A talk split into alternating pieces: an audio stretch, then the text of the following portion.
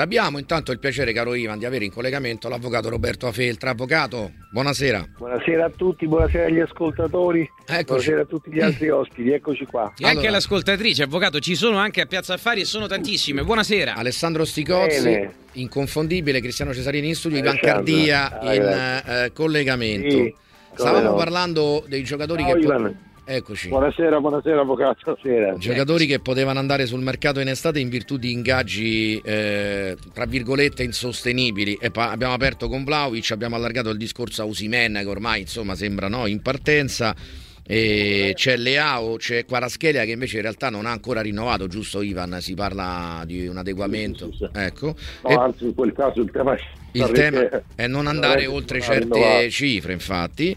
E Barella e Lautaro. Per Lautaro mi pare si parla di una situazione eh, di 8 milioni di euro, contratto di scadenza del 2026. Insomma, come la vede? Potrebbe esserci qualche cessione illustre? Eh, sicuramente, insomma, in estate qualcuno di questi evidentemente sì come Osimen proprio in virtù del discorso ingaggi che eh, alla lunga diventano insostenibili per le casse di una società no? Ah, io penso che mh, mm, sì, Osimen ha rinnovato solamente per essere venduto uh, questa, la prossima estate.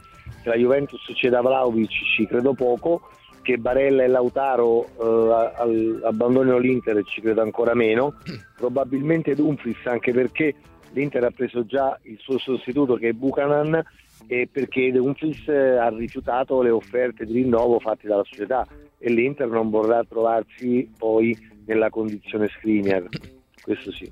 Avvocato, c'è un salary cap in Liga, quali vantaggi e quali svantaggi avremmo in Serie A ad adottarlo? Mettere un, un tetto massimo agli ingaggi per, eh, proprio in generale, ecco, non che per poi squadra. è in proporzione ai fatturati, ma ultimamente è stato un po' alleggerito, no? ci diceva anche Cos'è Diaz qualche tempo fa, è stato un sì, po' modificato. E, e, lì era in base a quanti elementi della cantera riuscivi a mettere rose a tesserare, se avevi tanti giovani che avevi prodotto, ti davano la possibilità di sforare un po' di più con mm. i top che andavi a prendere all'estero. Da noi come funzionerebbe? Avrebbe un senso? Migliorerebbe o peggiorerebbe la situazione secondo lei, avvocato? Allora, in Italia già è difficile per la mia ultra quarantennale esperienza valutare e verificare le leggi quando sono definitive. Pensa che cosa sarebbe oggi poter pensare quali saranno le conseguenze di una norma che ancora deve essere addirittura neanche approvata e quindi chissà come sarà approvata e in quale modalità sarà approvata. Mm. È chiaro che tutte quelle indicazioni che tu hai dato fino adesso sono tutte delle variabili che incidono sul salary cap, ma bisogna vedere di queste variabili quali saranno poi inserite nella legge del salary cap e quali non saranno inserite. Posso dire però che con l'esperienza che ho della NBA americana, eh. che è l'unica che si può prendere a paragone, sì. eh, si è creato innanzitutto un livellamento importante a livello economico e anche a livello tecnico tra le varie squadre partecipanti eh. e soprattutto si è avuto un grande riferimento a quelle che sono le capacità vere delle singole società di accedere alle spese. Quindi è una situazione preventiva rispetto a quella consuntiva che attualmente c'è in Italia per quanto riguarda la verifica ex post dei bilanci. Praticamente si eviteranno i cosiddetti buchi di fine anno. Però il salary cap è una cosa molto interessante se fatta bene perché consente realmente alle società di impegnarsi per quello che possono realmente sostenere. Considerato però che l'elemento uomo, il capitale uomo, il capitale calciatori deve rimanere quello base come esposizione di ogni società sportiva ed in particolare di un'azienda calcio quali sono quelle professionistiche. Per esempio in Premier, che cosa vorrebbero fare? La proposta della fine dell'anno scorso pensa di limitare le monte ingaggi delle proprie squadre legando l'importo massimale alla cifra incassata dall'ultimo club dai diritti TV e moltiplicandolo per quattro volte, che vuol dire che loro prendono il valore di riferimento di chi guadagna meno di tutti dalle TV, fanno per 4 e quello è il massimale di, di, di il tetto ingaggi, monte ingaggi generale che può avere pure il City della, della situazione. Le, le, chiedo allora, poi stendo la domanda pure a Ivan Cardia, è un momento di grande riforma eh, per sì. il nostro calcio. Eh, oggi c'è stata un'altra assemblea importante, Ivan le segue tutte, quindi capire anche da Ivan, che, da cronista, dove si sta andando. E apposta, salary cap, diritti TV, taglio di qua e di là, di Serie A, Serie B e Serie C. Format confermato a 20 squadre dalla Serie A, questo lo possiamo ribadire eh. perché insomma è emersa questa, questa cosa. Ivan. Rispondo prima io, quindi Vai, sì, sì, prima... sì, sì, oggi c'è stata questa, questa assemblea in cui tra l'altro si è certificata una netta spaccatura tra le società di Serie A perché Inter, Milan e Juve sono ribadito la propria eh, il proprio favore nei confronti di un campionato a 18 squadre e hanno in sostanza confermato di aver messo uh, sul piatto nei confronti di Gravina della Federcalcio uh, anche la rinuncia al diritto d'intesa che semplifichiamo molto è la possibilità per una Lega di porre il veto su questioni che la riguardino. Uh, su questa linea si è schierata oggi anche la Roma, infatti le tre votazioni che sono state effettuate oggi in Assemblea di Lega Serie A sono andate tutte eh, con il risultato di 16 a 4, quindi Inter, Milan, Juve, Roma da una parte e le altre 16 Bene. dall'altra, ovviamente hanno vinto le 16, cioè la matematica non è un'opinione, certo. e hanno eh, confermato il format a 20, ribadito insomma mh, il documento che sarà presentato eh, già domani dal presidente Casini a Gravina in cui sono inserite una serie di eh, proposte, alcune sono proposte di proposte, nel senso che per esempio sul VAR a chiamata, sul, sugli arbitri professionisti, sulla riduzione del, del, delle gare, in realtà non, non, decide la FIGC, ma la Serie A propone alla FIGC di andare a proporre questi temi eh, all'IFAB o alla UEFA, insomma. All'International Board, a secondo sì, a seconda referente, certo. Eh, di competenza. Sì. Eh, questo documento è stato votato anche questo 16 a 4 perché comunque contiene anche la conferma del diritto d'intesa su cui le 4 big mh, mm, sono, sono, spaccate. Tra le varie proposte c'è anche l'idea di un salary cap che più o meno trova tutte mm. eh, invece, invece, d'accordo. Poi come possa funzionare in concreto, insomma lo diceva benissimo anche l'avvocata Feltra. Eh. Ad oggi è difficile è complicato, è complicato. Cioè, Cairo... Sì. Cairo ha detto Milan Inter e Juve hanno sbagliato è sembrata una superleghina quindi qua si rinnovano sì, perché, comunque insomma, le... si sono un po' staccate sì. dal gelosie pure interne alla Lega che ci sono. Si sono staccate un pochino da, dal gruppo. Avvocato che pensa di questo di questi possibili sviluppi? E poi allargo il discorso del tetto agli ingaggi al fair play interno che poi insomma è un argomento limitrofo insomma se vogliamo che si tocca molto perché la Premier no, ha, messo questo fair play interno, eh, i famosi 10 punti di penalizzazione all'Everton, l'attesa poi per altre cose, insomma lì sono molto, molto più severi, cioè, eh, l'Everton ha sforato di 20 milioni questo tetto, è stato penalizzato, eh, ecco un po' il suo pensiero su questo eh, e probabilmente in Italia una cosa del genere non avverrà mai, però insomma volevamo sapere un po' il suo pensiero.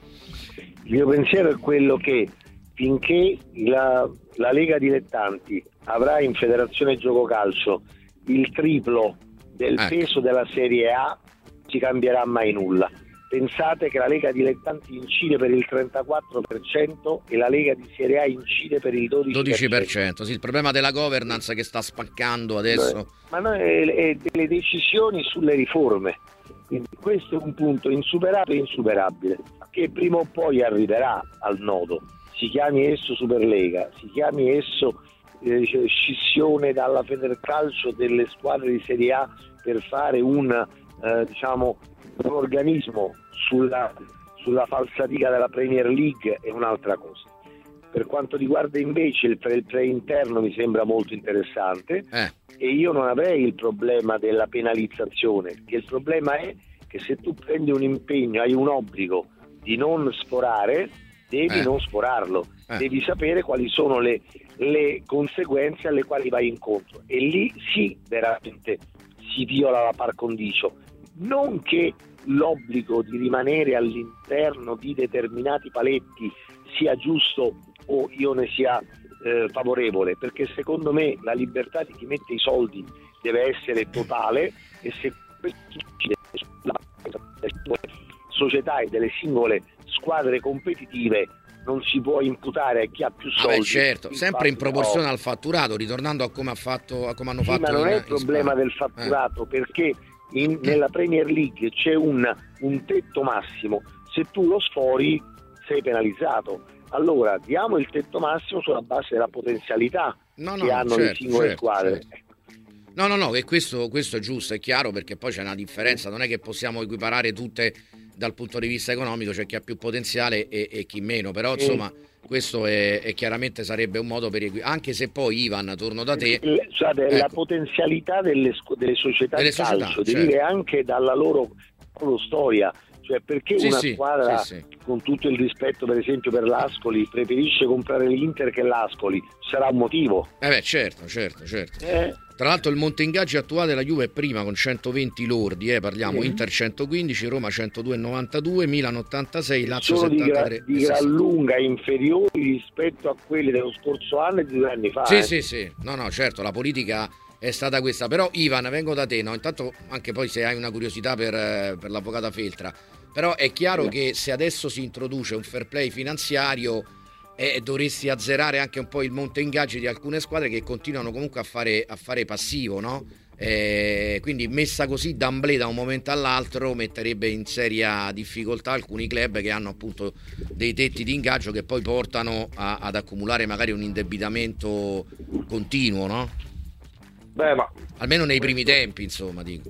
No, beh, ma se introduci un fair play finanziario, ovviamente non è che da oggi a domani lo introduci introdu- introduci con delle, eh, con delle disposizioni transitorie, con uh, un ingresso nel tempo uh, dilatato, cioè dici tra un anno, tra due anni, quello che è, insomma stiamo parlando di, di ipotesi, tra due stagioni ci sono queste regole, la, poi nelle due stagioni di transizione prevedi una disciplina che conduca i club a quella situazione lì, non è che dici bene ragazzi fino a ieri funzionava così da domani però tecnicamente così. forse sarebbe più opportuno inserire, come eh, ci dicevi tu, che è oggetto anche delle varie proposte di riforma, il tetto agli ingaggi e poi eventualmente mettere il fair play interno, no? Avvocato, mi sembrerebbe tecnicamente più... No, però voi, no. Eh, scusatemi se, se mi permetto di fare questa osservazione, c'è questo errore di fondo nell'approccio al debito delle società di calcio e questo approccio di fondo che fanno tutti deve essere smentito. Perché? Perché una società di calcio di Serie A, di Serie B, di Serie C, che chiude il bilancio con X debito, non lo aumenta nel debito che nasce dal, dallo stato patrimoniale, perché immediatamente la società per potersi iscrivere al campionato successivo. Sì, non, non, non incide, no. non incide quello. No, sì. no, no, I debiti pregressi pare... non, contano, diciamo, c'è il flusso di cassa. Alessandro, non è quello il problema. È necessario che questa somma debitoria alla conclusione di una stagione venga immediatamente ripianata con l'aumento di capitale. Perché? Perché se così non fosse non si ha diritto all'iscrizione al campionato. Cioè una società che ha un conto economico al 30 giugno in perdita o la proprietà entro 90 giorni la pareggia, come per esempio fa la Roma da sette anni a questa parte, o l'Inter fino a due anni fa, quando il suo bilancio era inattivo, oppure non si iscrive al campionato. Questo è l'errore di comunicazione che viene effettuato. I famosi 5 miliardi e 600 milioni di debito di Serie A non nascono dalle perdite annuali del conto economico. De- debiti patrimoniali. Eh, no, dallo stato patrimoniale stato... che sono in gran parte affidamenti nei confronti delle banche oppure prestiti obbligazionari come l'Inter 375 milioni, tutti garantiti da che cosa? Da fideiussioni e dal capitale. Quindi il problema, che è un falso problema, è quello delle perdite perché le perdite la società è obbligata a ripianarle subito, perché altrimenti andrebbe sotto il limite del, del capitale sociale ed è costretta ad azzerarlo e ricostituirlo. Chi vuole fare campagna acquisti sia con l'indice di liquidità sì, certo. sia evitando il fair play fa l'aumento di capitale in pre-deduzione e fa quello che vuole. Questo bisogna dire agli ascoltatori. Sì, sì, sì, no, è chiaro. Se non lo fa è perché non vuole farlo. Mm. No, però, però no, no, è stato chiarissimo da questo punto di vista. Eh. Ivan, hai una curiosità per, per l'avvocato? Sì, io in realtà volevo andare su un, un, altro tema sempre legato a questi temi, però ne, ne approfitto per, per l'avvocato Feltra per una cosa di cui parlavamo anche oggi in Lega. La prossima stagione ci sarà eh, il mondiale per club, diciamo alla fine della prossima stagione 2025, che pone un bel problema a livello contrattuale, ovvio, non riguarda tutte le società, riguarda Inter e Juve o, o insomma Inter e, e, chi ci parteciperà al momento dovrebbe essere la Juventus legata ai contratti perché il mondiale per club andrà a cavallo tra le due stagioni sportive e, e ci si pone il tema di quei calciatori che dovessero arrivare a quella competizione eh, in scadenza di contratto. E volevo chiedere all'avvocato secondo lei quale sarebbe la, la soluzione più probabile? Cioè sarà introdotto io immagino un po' come accade il tempo del Covid quando venne prolungata la stagione sarà introdotta una disposizione che consente alle società di prolungare i contratti fino alla fine del mondiale per club e poi sarà ferma l'autonomia negoziale ai singoli giocatori decidere se accettare o meno questa proposta. Però andiamo in uno scenario in cui magari un calciatore gioca la prima parte del mondiale per club con una squadra e la seconda con un'altra, potrebbe succedere almeno in astratto allora, in linea astratta questa è una situazione che non si può verificare perché? Perché i contratti dei calciatori hanno dal 1 luglio al 30 giugno in quanto sono quelle le date in cui si gioca e si celebra la stagione agonistica, quindi per esempio la 2024-2025. Ma siccome c'è un codicillo all'interno della stagione 2024-25 perché il mondiale per club fa parte ancora di quella stagione, esiste una cosiddetta perpetuazio fino alla conclusione dell'ultima manifestazione prevista per la stagione agonistica 2024-2025. Ok. Perfetto, benissimo, quindi insomma sicuramente molto, molto preziose come, come indicazioni, eh, però insomma eh, la, la, proposta sul, eh, per, proprio per chiudere il discorso sul tetto degli ingaggi c'è, però insomma avvocato lei è un po' come dire, un po' pessimista ecco, sulla realizzazione concreta poi. Ma io sono pessimista, però sono fautore del tetto degli ingaggi. Sì, sì, Primo sì, perché sarebbe una moralizzazione dell'intero movimento. Eh. E secondo perché consentirebbe alle società di sapere su che cosa devono, devono puntare. Come in NBA, faceva l'esempio dell'NBA prima. Come NBA, okay. si potrebbe però, però verificare una cosa diversa, arrivare al tetto degli ingaggi attraverso la indicazione un massimale percentuale sì. del fatturato cioè, dedicato certo. al, al, capitale umano. Ecco, questo. Chiaro, chiaro, chiaro, un po' come è stato fatto nella, nella Liga Spagnola. Avvocato, un abbraccio grande, buon lavoro. Anche a voi, a tutti gli ascoltatori, un saluto sempre a Ivan Cardia che è prezioso.